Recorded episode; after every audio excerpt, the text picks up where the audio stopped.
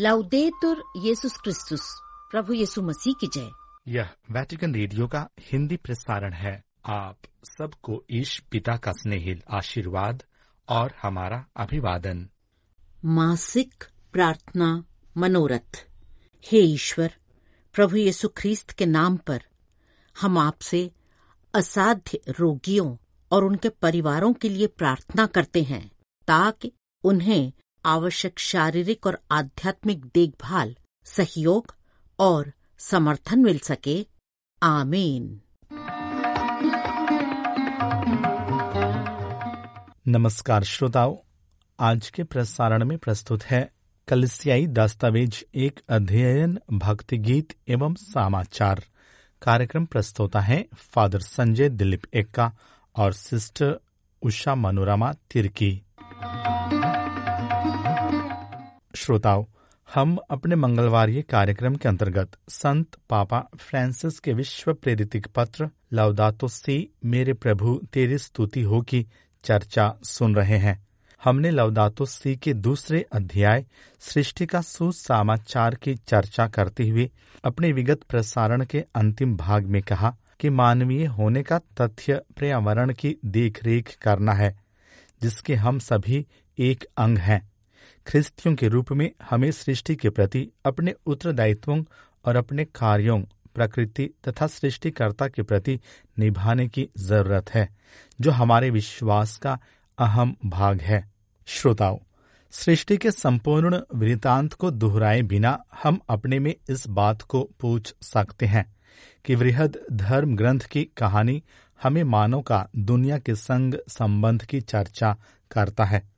सृष्टि की प्रथम व्याख्या जिसे हम उत्पत्ति ग्रंथ में पाते हैं, ईश्वरीय योजना में मानव सृजन की बात को भी सम्मिलित करता है।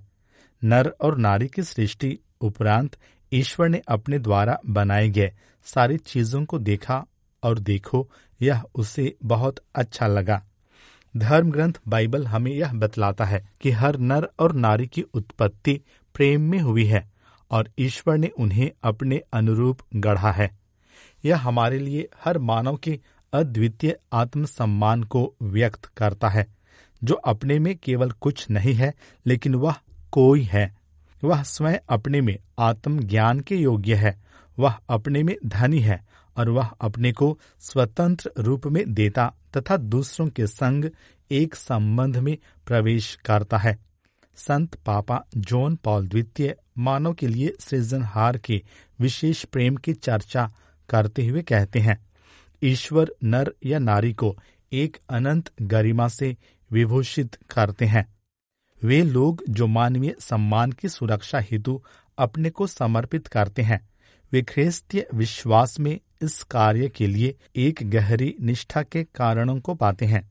यह निश्चित इतनी अद्भुत है। कि केवल संयोग या खत्म न होने वाली आशाहीन जंजालों से शासित दुनिया में प्रत्येक मानव जीवन अराजकता के बीच नहीं भटकता रहता है।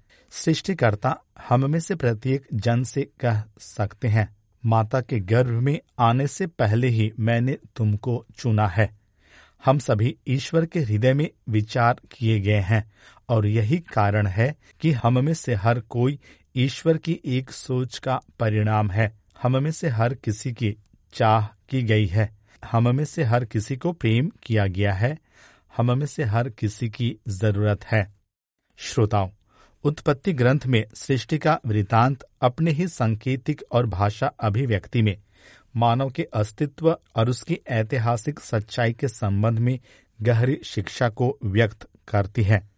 वे हमारे लिए इस बात को व्यक्त करते हैं कि मानव जीवन अपने में तीन मूलभूत बातों में निहित है, जहाँ हम उसे ईश्वर, पड़ोसी और पृथ्वी के संग एक ताने बाने में पाते हैं। धर्म ग्रंथ के अनुसार हम इन तीन महत्वपूर्ण संबंधों में, आंतरिक और बाह्य रूप में एक टूटेपन को पाते हैं। यह टूटापन हमारे लिए पाप है। सृष्टिकर्ता के संग मानवता और सृष्टि के बीच एकता की पूर्णता पूरी तरह से टूट गई है, क्योंकि श्रेष्ठ प्राणी मानव के रूप में हमने अपनी कमजोरियों को नहीं स्वीकारा और अपने को ईश्वर के स्थान में रखने की चाह रखी पृथ्वी की देख रेख करने की ज़िम्मेदारी, जोतने और कोड़ने और उसका रख रखाव करने के बदले अपने कार्य को हमने विकृत करते हुए उस पर अधिकार करना चाहा। इसका परिणाम यह हुआ कि जो वास्तविक एकता पूर्ण मानव संबंध, मानव और प्रकृति के बीच हुआ करता था, वह एक संघर्ष में परिणत हो गया। यह हमारे लिए महत्वपूर्ण है कि जिस एकता का अनुभव असीसी के संत फ्रांसिस पृथ्वी के सारे प्राणियों के संग करते हैं, वह हमारे लिए इस टूटेपन की चंगाई स्वरूप प्रकट होती है। संत बोनावेंतुरा इसे हर श्रेष्ठ प्राणी के संग वैश्विक मेल मिलाप स्वरूप देखते हैं। वहीं संत फ्रांसिस इसे वास्तविक निर्दोष स्थिति में लौटने की बात कहते हैं। यह हमारी आज की स्थिति से बहुत अलग है, जहाँ हम पाप को विभिन्न विनाशकारी युद्धों में प्रकट पाते हैं, जिसे हम कई तरह की हिंसा और शोषणों के रूप में देखते हैं। अति संवेदनशीलों का परित्याग कर दिया जाता है और प्रकृति पर कई तरह से आक्रमण किए जाते हैं। श्रोताओं, संत पापा कहते हैं कि हम ईश्वर नहीं हैं। पृथ्वी हमसे पहले थी जो हमें दी गई है। यह हमें यहूदी ख्रिस्तीय विचारों के अनुरूप प्रत्युत्तर देने में मदद करती है। प्रकृति उत्पत्ति ग्रंथ के आधार पर जो मानव को पृथ्वी पर अधिकार देता है, जिसके फलस्वरूप हमने प्रकृति का बेलगाम दुरुपयोग किया है।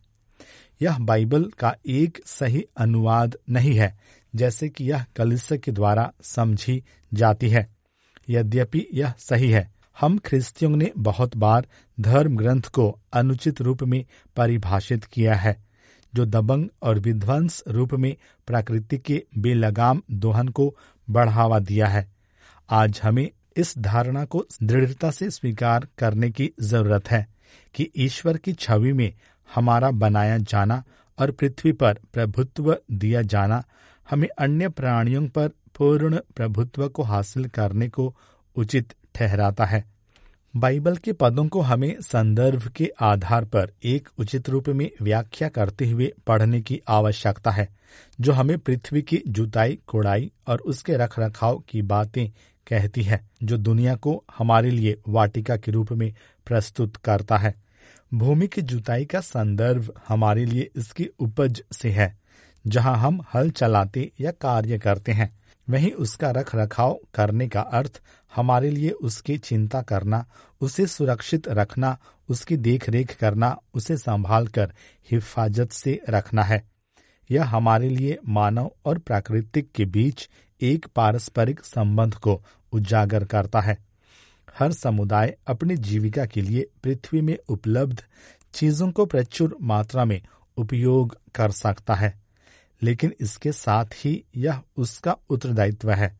कि वह उसकी रक्षा करे और यह सुनिश्चित करे कि यह भावी पीढ़ियों के लिए फलदायी बनी रहे।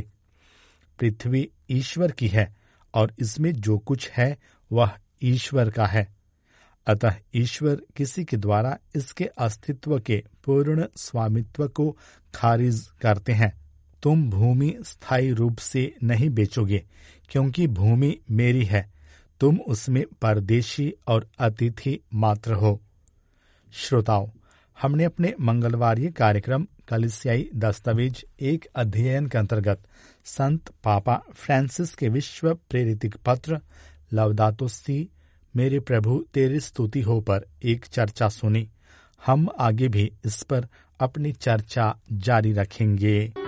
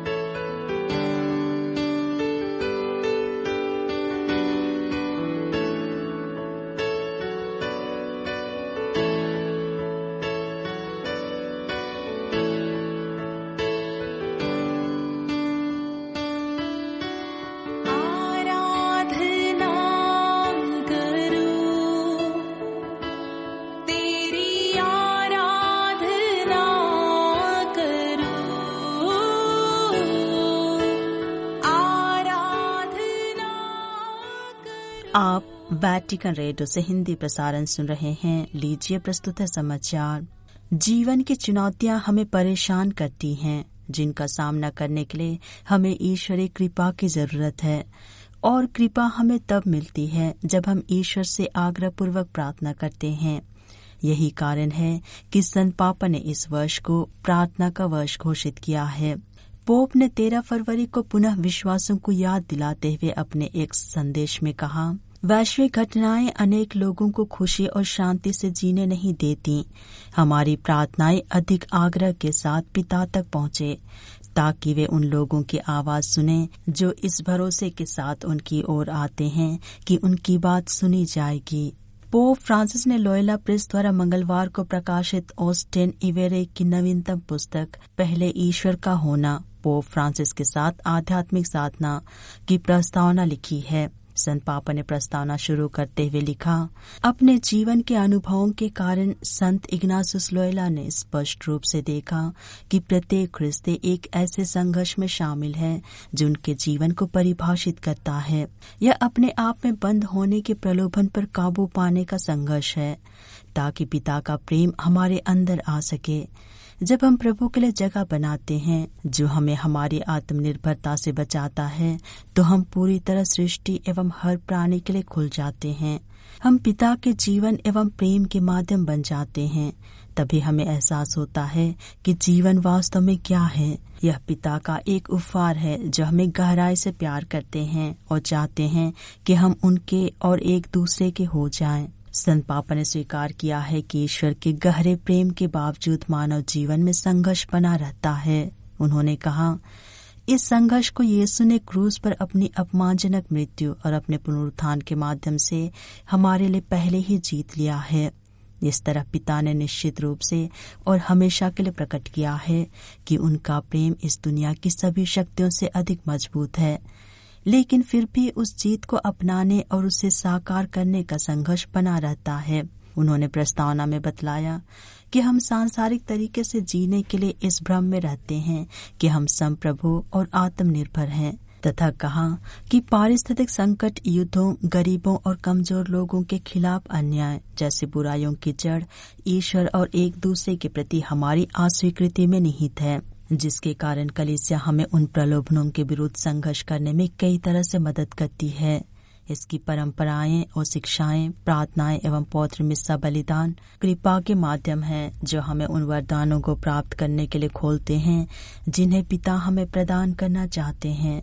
उन परंपराओं में आध्यात्मिक साधनाएँ भी हैं, और उनमें संत इग्नासुस की आध्यात्मिक साधना भी शामिल है। एक प्रतिस्पर्धी समाज के निरंतर दबाव और तनाव के कारण आध्यात्मिक साधना अपनी आध्यात्मिक बैटरी को चार्ज करने का बहुत लोकप्रिय उपाय बन गया है।